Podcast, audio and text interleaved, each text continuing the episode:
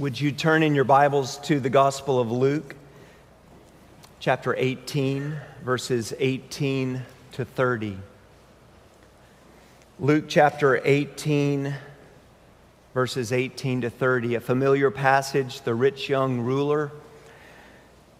The message is entitled, Choose This Day. Would you stand for the reading of God's Word?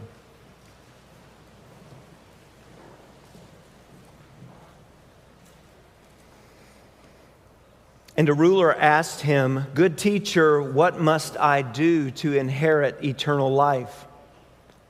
And Jesus said to him, Why do you call me good? No one is good except God alone. You know the commandments do not commit adultery, do not murder, do not steal, do not bear false witness, honor your father and mother. And he said, All these I have kept from my youth. When Jesus heard this, he said to him, One thing you still lack sell all that you have and distribute to the poor, and you will have treasure in heaven, and come follow me. But when he heard these things, he became very sad, for he was extremely rich. Jesus, seeing that he had become sad, said, How difficult it is for those who have wealth to enter the kingdom of God. For it is easier for a camel to go through the eye of a needle than for a rich person to enter the kingdom of God. Those who heard it said, Then who can be saved? But he said, What is impossible with man is possible with God. And Peter said, See, we have left our homes and followed you. And he said to them, Truly I say to you, there is no one who has left house or wife or brothers or parents or children for the sake of the kingdom of God who will not receive many times more in this time and in the age to come eternal life. Would you pray with me?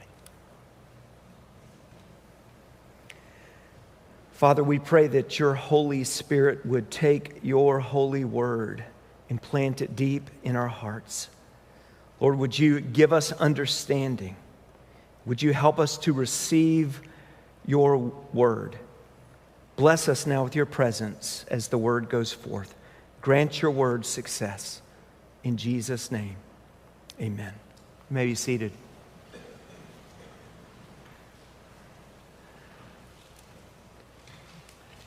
There are some devices that trap animals that are absolutely terrifying to look at. Spring loaded jaws that bite into flesh and clutch to the death.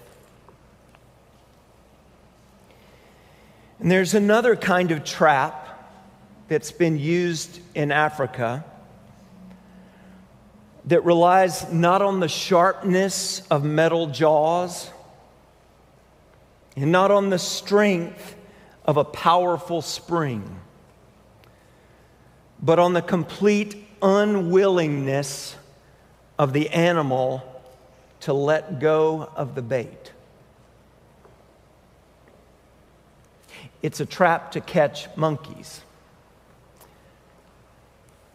Tribesmen have been using this technique for years. They take a coconut and they dig a hole in the top of it just big enough for a monkey to put its hand in. And they put a trail of bait up to the coconut, nuts, fruit, and they put the nuts and fruit into the coconut and the monkey smells the bait and follows the bait to the coconut and sticks its hand in the coconut, grabs the food, and won't let go. It's his own unwillingness to let go that he's held by. It's not jaws of steel, it's not a powerful spring. It's his own unwillingness to let go that he's trapped by. In Joshua chapters 22 to 24, Joshua commands the people of Israel to cling to the Lord.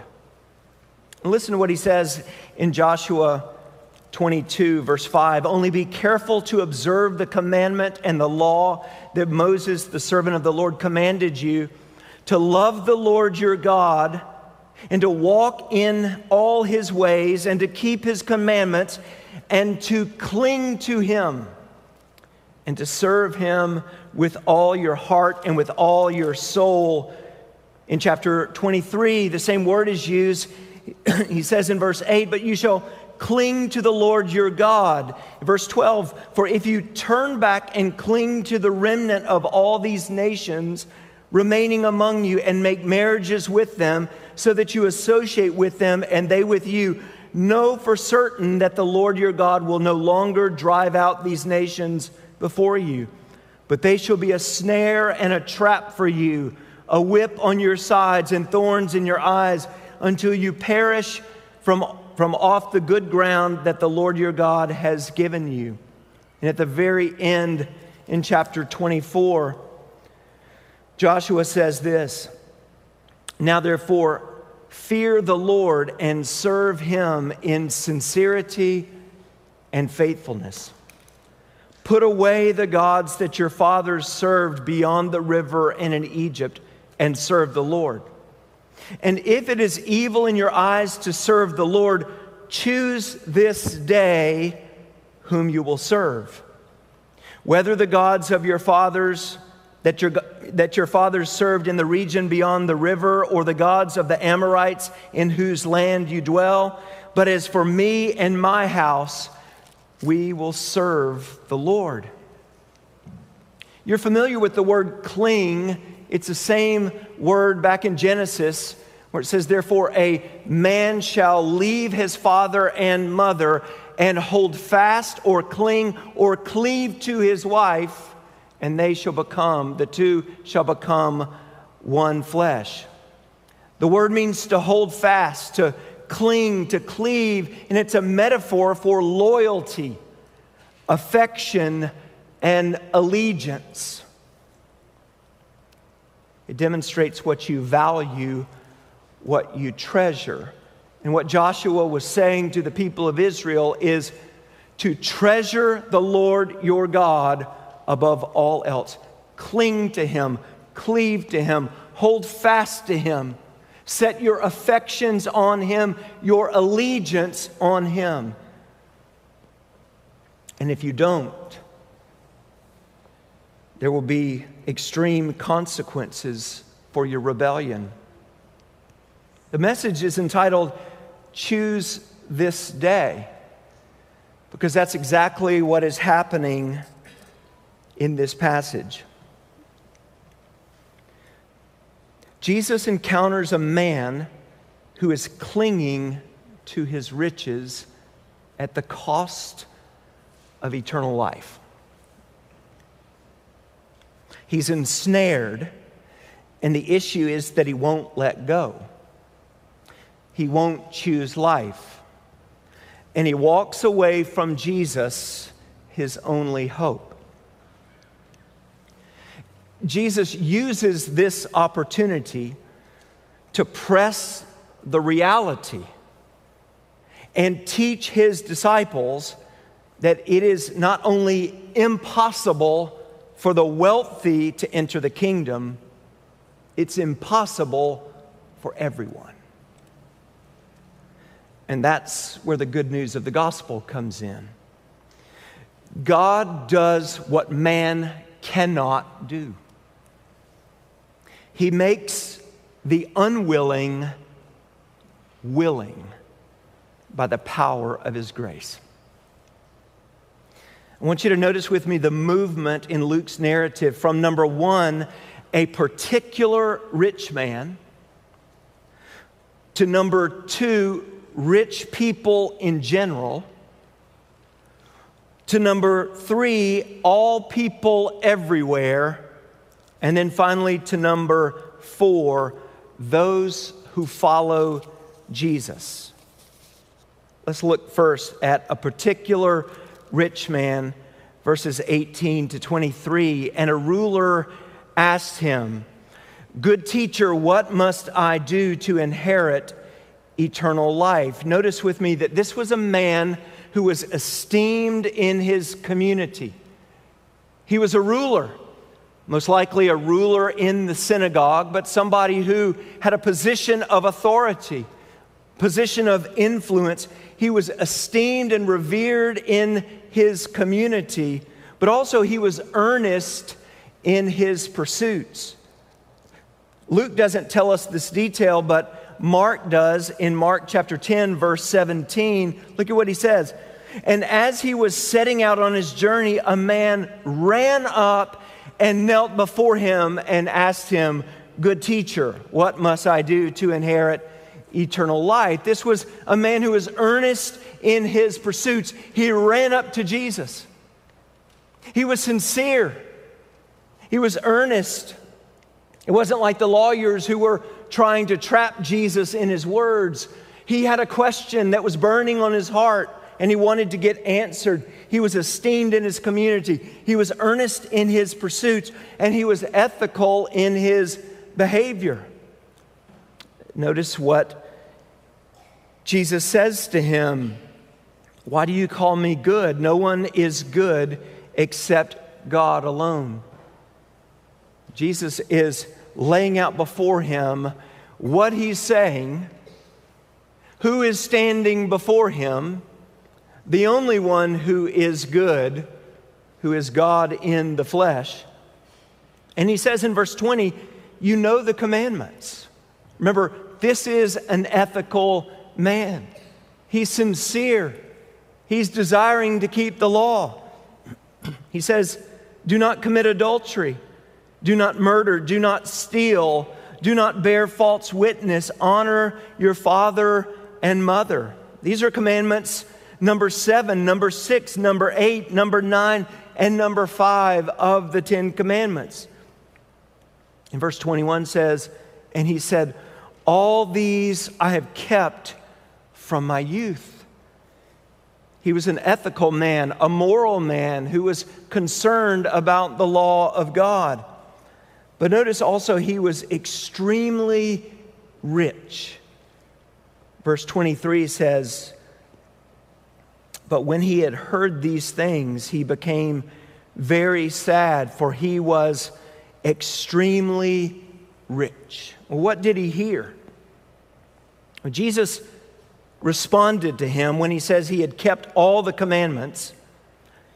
He said, One thing you still lack sell all that you have and distribute to the poor, and you will have treasure in heaven, and come follow me.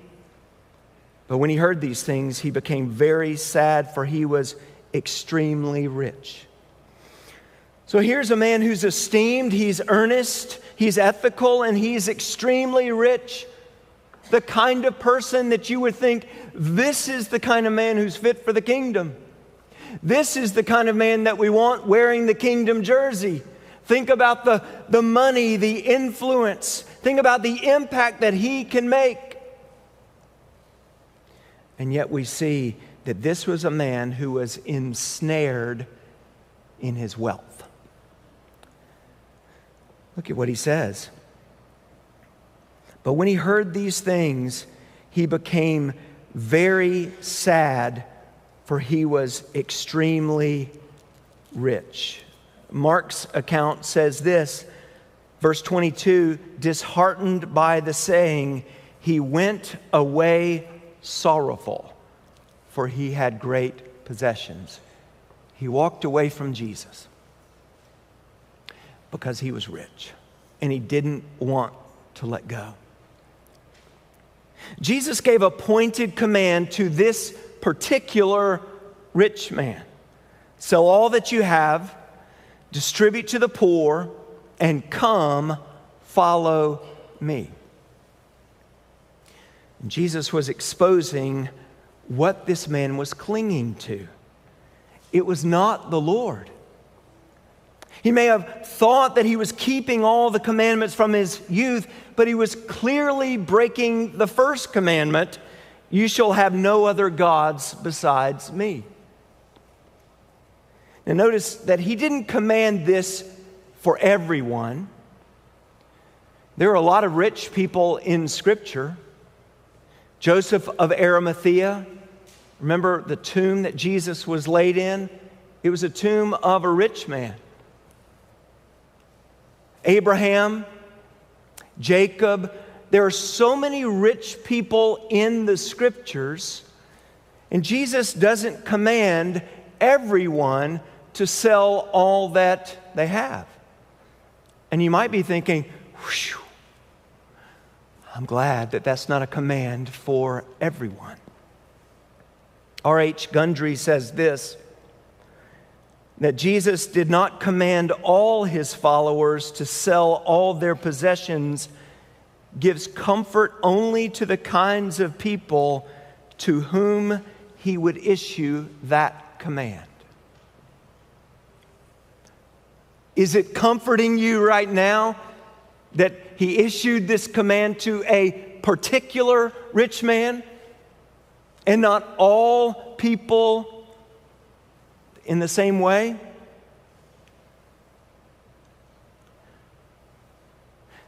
There's a movement from this particular rich man to rich people in general. Number two, in verses 22, 24 to 25. And Jesus, seeing that he had become sad, said this How difficult it is for those who have wealth to enter the kingdom of God. I want you to notice the words that he uses synonymously in this, in this account. Verse 18, eternal life. Verse 24, the kingdom of God, entering the kingdom of God. Verse 25, the kingdom of God. Verse 26, then who can be saved? And then following in verse 29, the kingdom of God. Verse 30, eternal life. Jesus is talking about salvation in this passage. He's talking about entering the kingdom of God, being saved. So he speaks of rich people in general how difficult it is for those who have wealth to enter the kingdom of God. For it is easier for a camel to go through the eye of a needle than for a rich person to enter the kingdom of God. The largest animal in Israel, the camel, and the smallest opening, the opening of a needle. And what he's saying, it's impossible. You can't put a camel through the eye of a needle. And there's been lots of people who've tried to explain that away with many different explanations. But the reality is, Jesus is saying that it's impossible. It's not just hard, it's not just difficult, it's impossible. It's impossible for a man to save himself from being ensnared by the love of money. 1 Timothy chapter 6 verses 9 to 10 says this, but those who desire to be rich fall into temptation, into a snare, into many senseless and harmful desires that plunge people into ruin and destruction. For the love of money is a root of all kinds of evils. It is through this craving that some have wandered away from the faith and pierced themselves with many pangs. In Matthew chapter 13, verse 22, in the parable of the sower and the seeds, verse 22 says, As for what was sown among the thorns, this is the one who hears the word but the cares of the world and the deceitfulness of riches choke the word, and it proves unfruitful. The deceitfulness of riches, the ensnarement of wealth. We We talked about the seduction of wealth several weeks ago. And really, today we're looking at the ensnarement of wealth. You can't get out of it, it's impossible. Only the grace of God can break the snare of riches. R.T. France says discipleship and the pursuit of wealth are fundamentally incompatible. And we're talking about the pursuit of wealth, the love of money, not riches in general. Like we said, this is not a command to all people to sell all that you have. In fact, there are instructions for the rich. Paul gives instructions in 1 Timothy chapter 6 verse 17, as for the rich in this present age, charge them not to be haughty, nor to set their hopes on the uncertainty of riches, but on God who richly provides us with everything to enjoy. They are to do good, to be rich in good works, to be generous and ready to share, thus storing up treasure for themselves as a good foundation for the future, so that they may take hold of that which is truly life. He's not talking about just riches, riches are morally neutral. He's talking about the pursuit of riches, clinging to riches. Discipleship and the pursuit of wealth are fundamentally incompatible, says R.T. France. We move from a particular rich man to rich people in general to number three, all people everywhere. Look at verses 26 to 27. Those who heard it said, Then who can be saved? See, the disciples got it. The disciples got the illustration. Jesus says, For it is easier for a camel to go through the eye of a needle than for a rich person to enter the kingdom of God. And the disciples said, Then who can be saved? If this man can't be saved, the man who is esteemed in his community,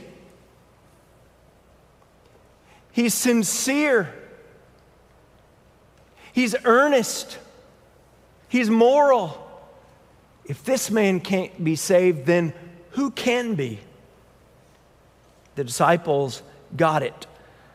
Verse 27 But he said, what is impossible with man is possible with God. He's saying, yes, it is impossible. It's not just difficult, it's impossible. It's impossible for man to be saved apart from divine grace, apart from the action of God. It's impossible for men like this to enter the kingdom and it's impossible for everyone to enter the kingdom. And this is where the good news of the gospel comes in that what is impossible with man is possible with God.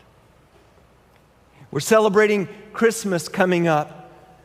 It says in Galatians that in the fullness of time, God sent forth his son, born of a woman born under the law to redeem those who are under the law so that we might receive the adoption as sons.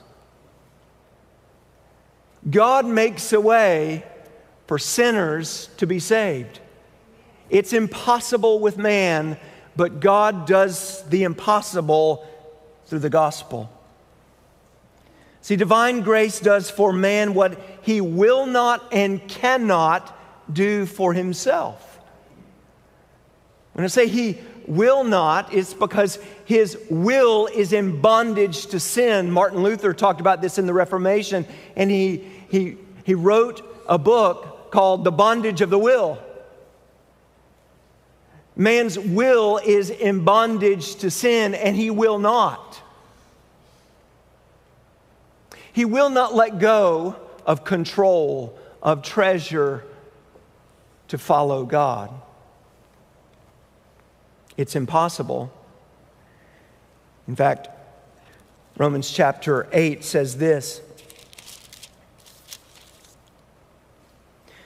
Verse 7 For the mind that is set on the flesh is hostile to God, for it does not submit to God's law. Indeed, it cannot. Those who are in the flesh cannot please God. And Paul talks about in Ephesians that we're dead in our trespasses and sins.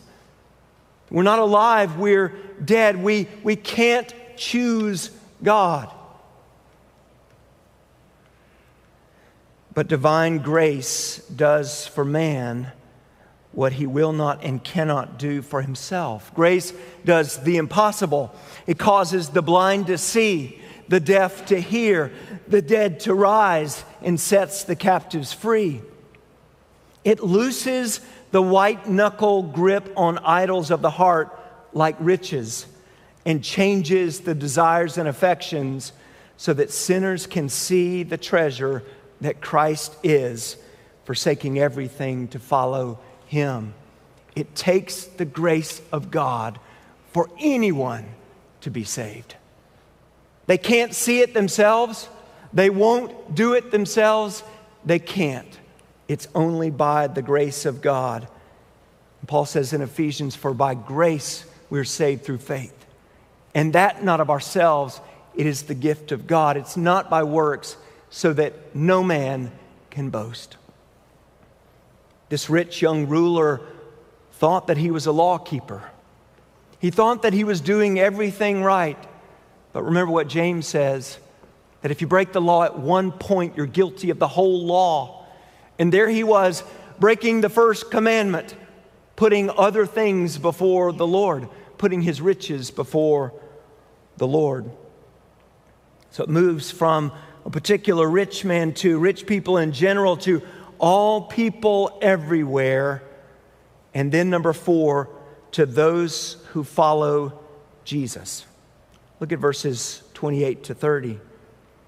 And Peter said, See, we have left our homes and followed you. And he said to them, Truly I say to you, there is no one who has left house or wife or brothers or parents or children for the sake of the kingdom of God who will not receive many times more in this life, in this time, and in the age to come eternal life.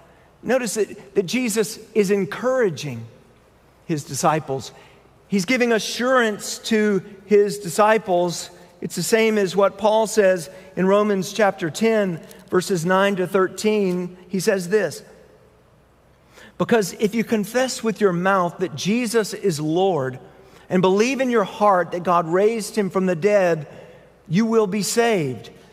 For with the heart one believes and is justified, and with the mouth one confesses and is saved. For the scripture says, Everyone who believes in him will not be put to shame. For there is no distinction between Jew and Greek, for the same Lord is Lord of all, bestowing his riches on all who call on him. For everyone who calls on the name of the Lord will be saved. And he says in chapter 8, verse 32 He who did not spare his own son, but gave him up for us all, how will he not also with him graciously give us all things. And that's what Jesus is telling his disciples that no one who believes on the Lord will be put to shame. They will not be disappointed. He says, Truly I say to you, there is no one who has left house or wife or brothers or parents or children for the sake of the kingdom of God who will not receive many times more in this time and in the age to come eternal life. You will not be put to shame. You will not be disappointed. Let me close with this by asking a few questions. What are you clinging to right now? You see, we're all so prone to cling to things other than the Lord, to treasure things other than the Lord. And we might not even realize that we're caught, that we're stuck. We won't let go, that we need the help of God to let go. See, you may, you may be like the monkey with his hands stuck in the coconut, clinging to the nuts and fruit, and you won't let go. And maybe it's your money that you're clinging to, your possessions. Maybe it's your career. Maybe it's a relationship that's not pleasing to the Lord, a TV show that you're streaming right now. That if somebody were to say, you shouldn't be watching that. Or if you felt the conviction of the Holy Spirit saying, don't watch that, are you clinging to it? Are you angry? Do you, do you go away sad? And maybe you're clinging to the very control of your life. If you were to hear the words surrender, let go, surrender your life to Jesus today, what are you going to choose? Would you choose to surrender and follow the Lord Jesus, knowing that He is the greatest treasure? Or would you go away sad? See, today is a call to surrender. Today is a call to choose this day whom you will serve. So, all of us, if you're, if you're not a believer in Christ, today is, a, is a, a call to surrender. Surrender your life to the Lordship of Jesus Christ. And if you're a believer, if you're a follower of Jesus, maybe today also for you is a call to surrender. Maybe today the Lord is showing you that you're clinging to things, that you're putting other things before Him, that you won't let go.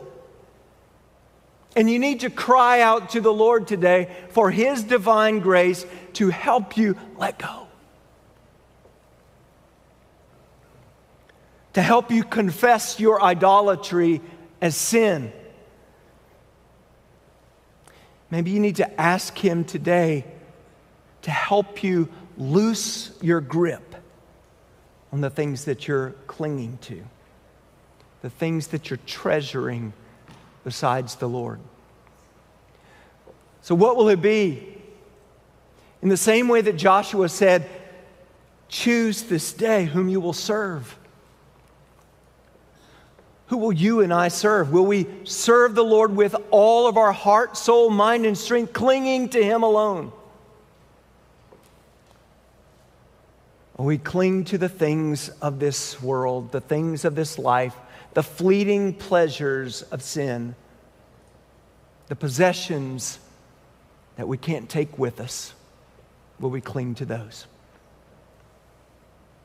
What will you choose? Let's pray. Father, we pray that today that by your grace that you would help us follow you with all of our hearts that we would release the things that we're clinging to.